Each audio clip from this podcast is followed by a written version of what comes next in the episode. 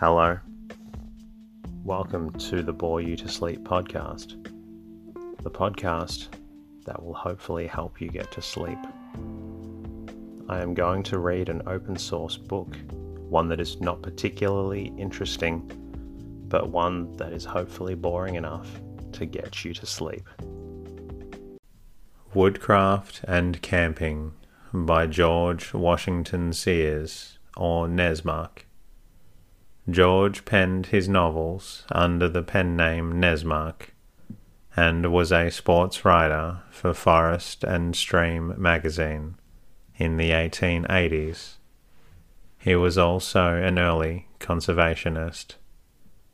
This book is for anyone that wants to go camping and might need a few tips to help them along their way. My name is Teddy and I aim to help people everywhere get a good night's rest. I bring this podcast to you to help you get a good night's rest. It is designed to play in the background as you slowly fall asleep. A very special thanks to messages from the following listeners during the week Photographate, Canada iTunes, Puge B, USA iTunes, Chess Ray, Australia iTunes, and Sarah from Harrison Hot Springs, BC, which was sent through the show website. Your reviews and messages are extremely kind, and I'm glad that it's helping you get a good night's rest. If you enjoy falling asleep to the podcast and would be so kind, please take a moment to leave a review and rating in your iTunes or podcast player of choice. It really does help me reach more people who need a good night's rest. You're also welcome to subscribe so you don't miss an episode, or say hello and support the podcast at boreyoutosleep.com. In the meantime, lie back, relax, and enjoy the readings. Woodcraft and Camping by Nessmuk. Chapter 1 Overwork and Recreation Outing and Outers How to Do It and Why They Miss It. It does not need that Herbert Spencer should cross the ocean to tell us that we are an overworked nation, that our hair turns grey ten years earlier than the Englishman's or that we have had somewhat too much of the gospel of work, and it is time to preach the gospel of relaxation. It is all true, but we work harder, accomplish more in a given time, and last quite as long as slower races. As to the grey hair, perhaps grey hair is better than none and it is a fact that the average Briton becomes bald as early as the American turns grey. There is, however, a sad significance in his words when he says, In every circle, I have met men who had themselves suffered from nervous collapse due to the stress of business, or named friends who had either killed themselves by overwork or who had permanently incapacitated or had wasted long periods in endeavours to recover health. Too true, and it is the constant strain without let up or relaxation that in nine cases out of ten snaps the cord and ends in what the doctors call nervous prostration, something akin to paralysis, from which the sufferer seldom wholly recovers. Mr. Spencer quotes the quaint old chronicler Froissart as saying the English take their pleasures sadly after their fashion, and thinks if he lived now, he would say of Americans they take their pleasures hurriedly, after their fashion, perhaps. It is an age of hurry and worry.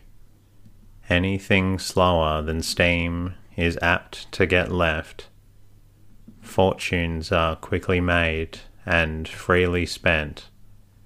Nearly all busy, hard worked Americans have an intuitive sense of the need that exists for at least one period of rest and relaxation during each year, and all, or nearly all, are willing to pay liberally, too liberally, in fact, for anything that conduces to rest, recreation, and sport.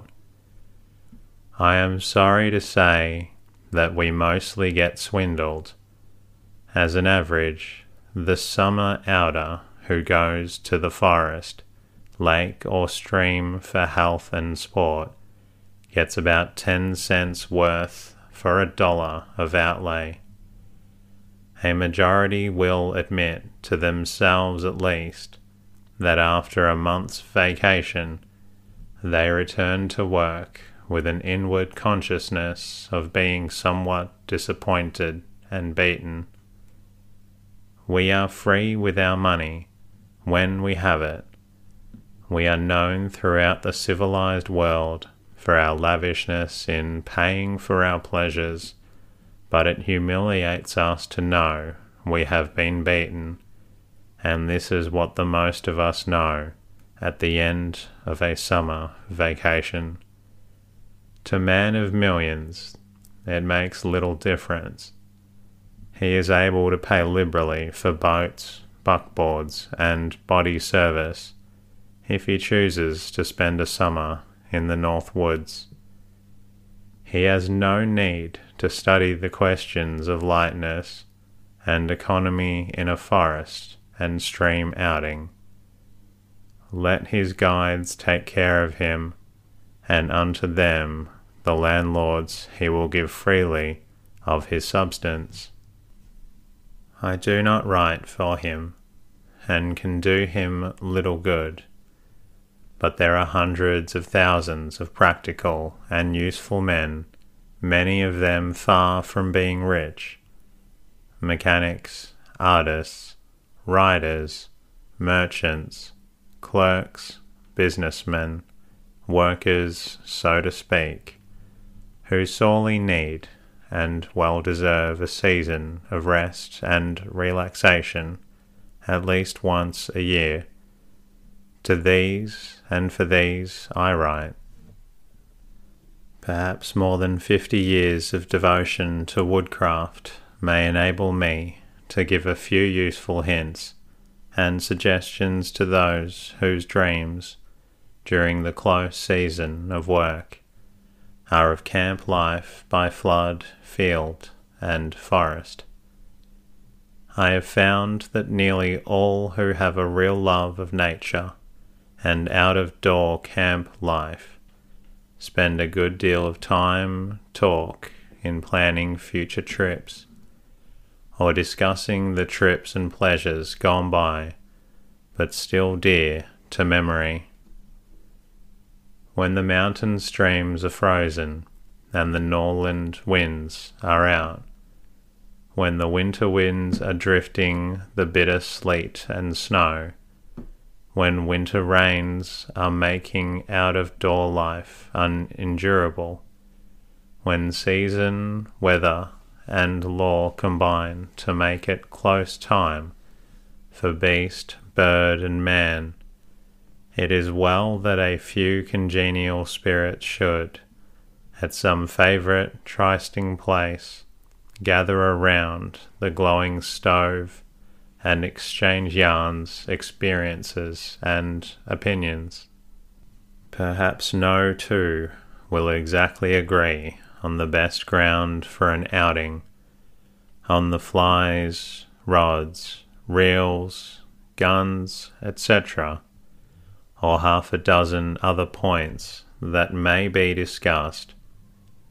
But one thing they all admit each and every one has gone to his chosen ground with too much impedimenta, too much duffel, and nearly all have used boats at least twice as heavy as they need to have been.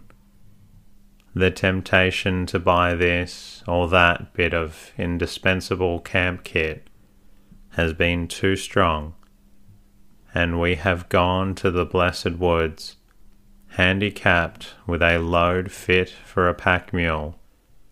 This is not how to do it. Go light, the lighter the better, so that you have the simplest material for health, comfort, and enjoyment. Of course, if you intend to have a permanent camp, you can reach it by boat or wagon. Lightness is not so important, though, even in that case, it is well to guard against taking a lot of stuff that is likely to prove of more weight than worth, only to leave it behind when you come out. As to clothing for the woods, a good deal of nonsense has been written about strong, coarse woolen clothes. You do not want coarse woolen clothes. Fine woolen cashmere of medium thickness for coat, vest and pantaloons with no cotton lining. Color slate, grey, or dead leaf, either is good. Two soft, thick woolen shirts, two pairs of fine but substantial woolen drawers, two pairs of strong woolen socks or stockings.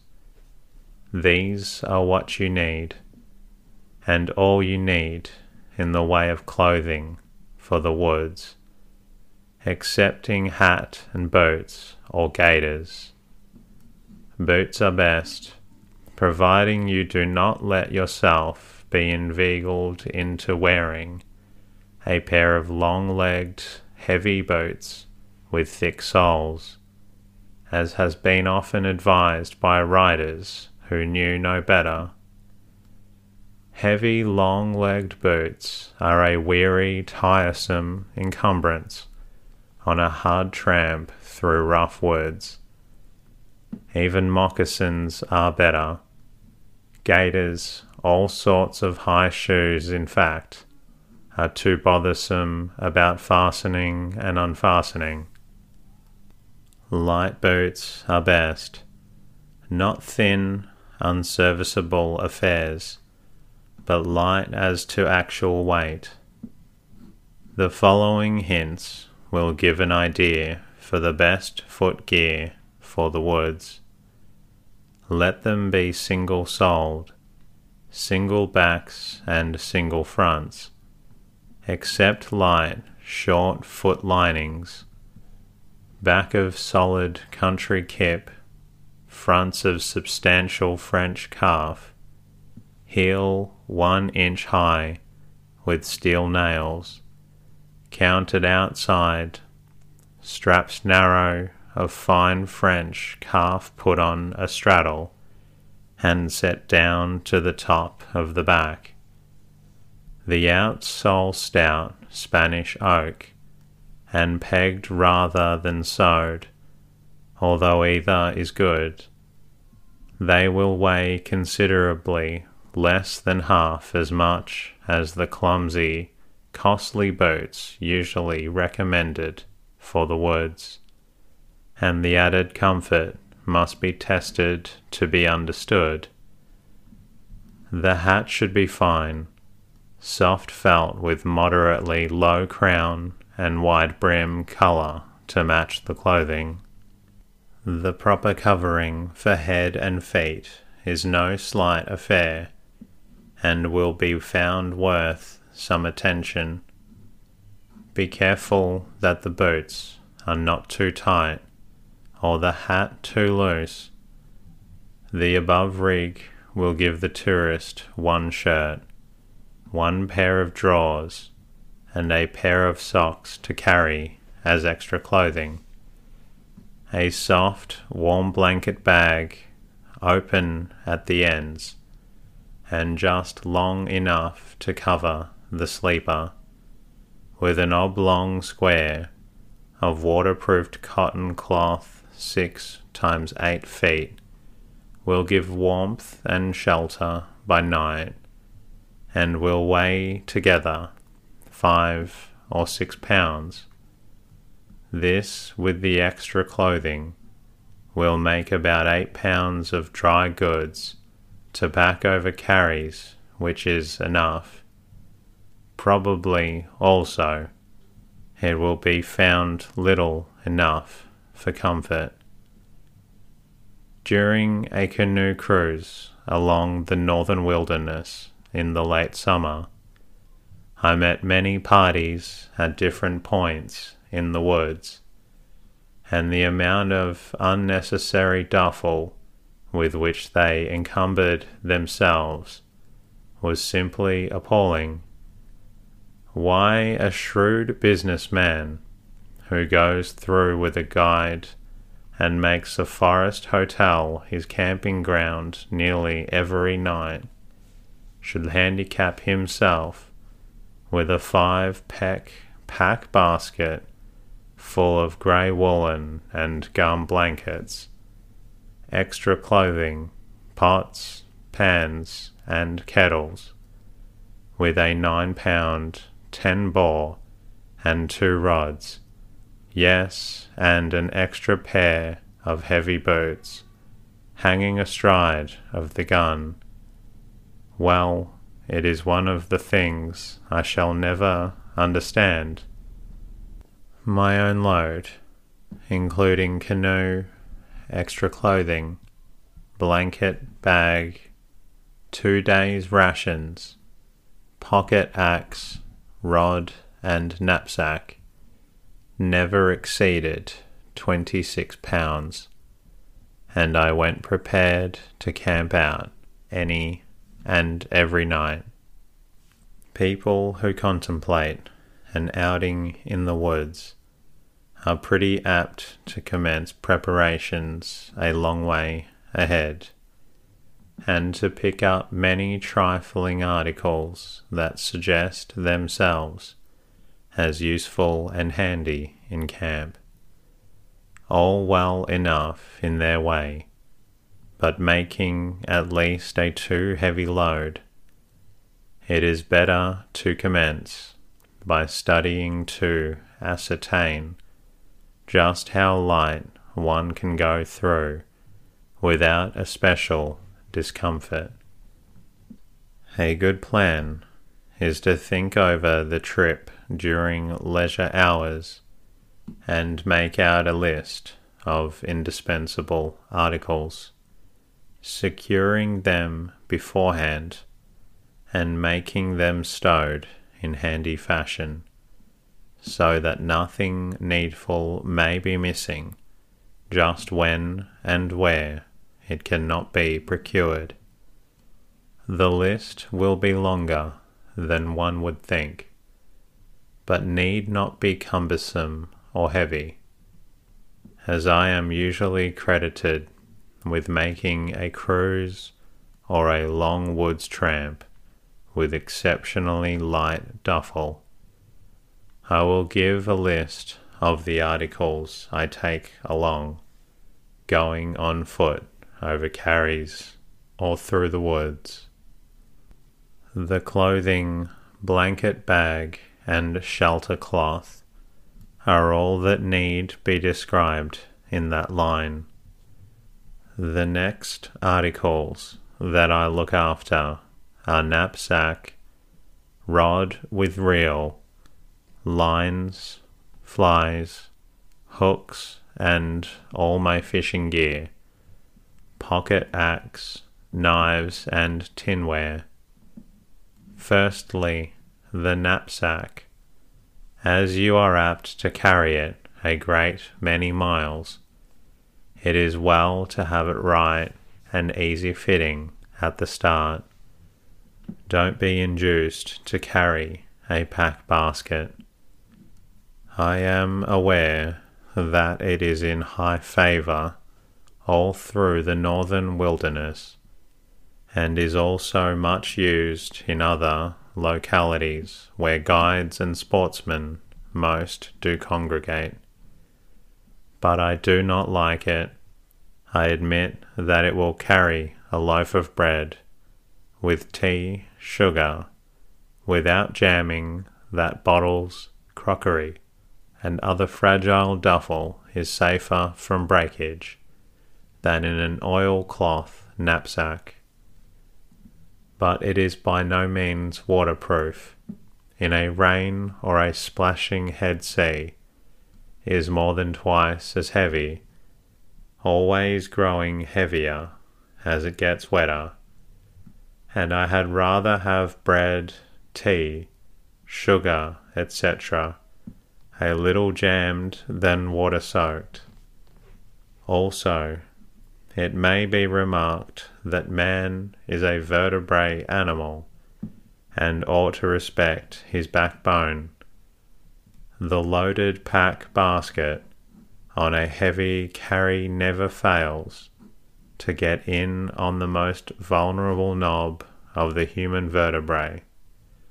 The knapsack sits easy and does not chafe. The one shown in the engraving is of good form, and the original, which I have carried for years. It holds over half a bushel, carries blanket bag, shelter tent, hatchet, ditty bag, tinware, fishing tackle, clothes, and two days' rations. It weighs empty just twelve ounces. The hatchet and knives that I have here will be found to fill the bill satisfactorily so far as cutlery may be required. Each is good and useful of its kind, the hatchet especially being the best model I have ever found for a double barreled pocket axe. And just here let me digress for a little chat on the indispensable hatchet, for it is the most difficult piece of camp kit to obtain in perfection of which I have any knowledge. Before I was a dozen years old, I came to realize that a light hatchet was a sine qua non in woodcraft, and I also found it a most difficult thing to get. I tried shingling hatchets, lathing hatchets, and the small hatchets to be found in country hardware, but none of them was satisfactory. I had quite a number made by blacksmiths who professed skill in making edged tools, and these were the worst of all, being like nothing on the earth or under it, murderous, looking clumsy, and all too heavy with no balance or proportion. I had hunted twelve years before I caught up with the pocket axe. I was looking for it it was made in Rochester by a surgical instrument maker named Bushnell. It cost time and money to get it. I worked one rainy Saturday fashioning the pattern in wood, spoiled a day going to Rochester, waited a day for the blade, paid three dollars for it, and lost a day coming home. Boat fare was one dollar and expenses two dollars, besides three days lost time, with another rainy Sunday for making leather sheath and hickory handle. My witty friends, always willing to help me out in figuring the cost of my hunting and fishing gear, made the following business-like estimate, which they placed where I would be certain to see it first thing in the morning. Premising that of the five who had assisted in that little joke, all stronger, bigger fellows than myself. Four have gone where they never see the sun. I will copy the statement as it stands today on paper yellow with age, for I have kept it over forty years. Then they raised a hoarse laugh, and the cost of that hatchet became a standing joke and a slur on my business ability.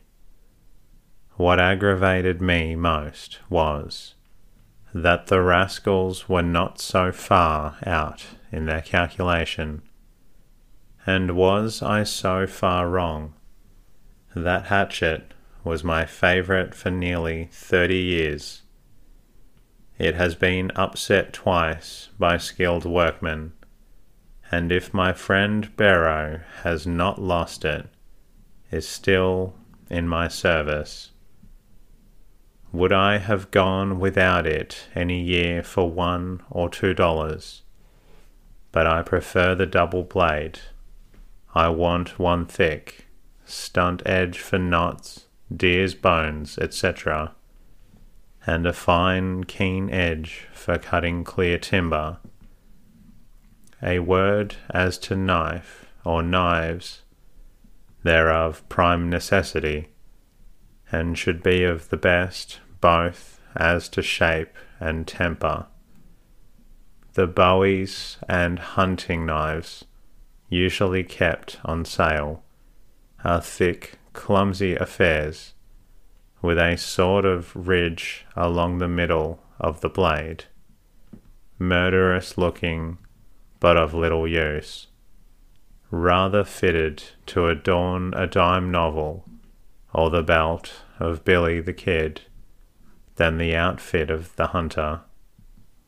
The one shown in the cut is thin in the blade and handy for skinning, cutting meat, or eating with. The strong double bladed pocket knife is the best model I have yet found, and in connection with the sheath knife is all sufficient for camp use. It is not necessary to take table cutlery into the woods. A good fork may be improvised from a beech or birch stick, and the half of a fresh water mussel shell with a split stick by way of handle makes an excellent spoon. My entire outfit for cooking and eating dishes comprises five pieces of tinware. This is when stopping in a permanent camp. When cruising and tramping, I take just two pieces in the knapsack. I get a skilful tinsmith to make one dish as follows six inches on bottom six and three quarter inches on top, side two inches high.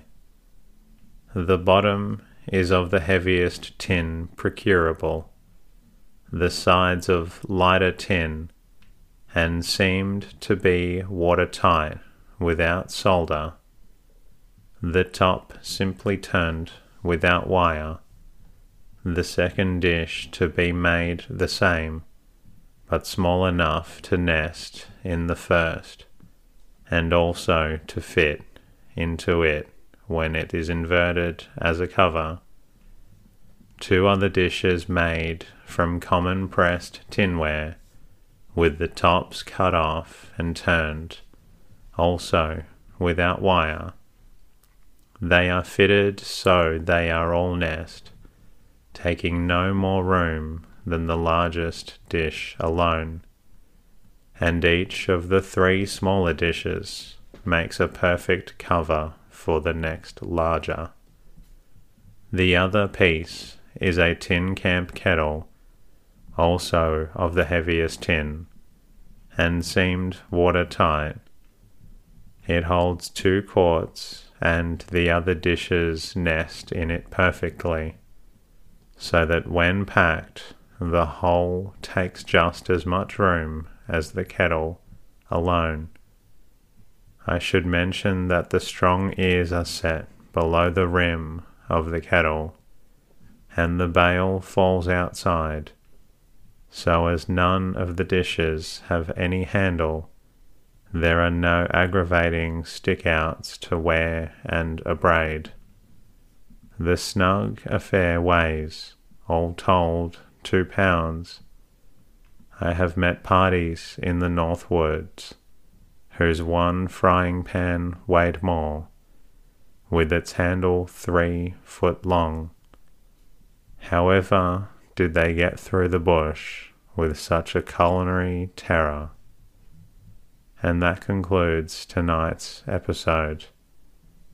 If you're still not feeling drowsy, please feel free to listen to another episode. I look forward to bringing you more episodes very soon. In the meantime, good night.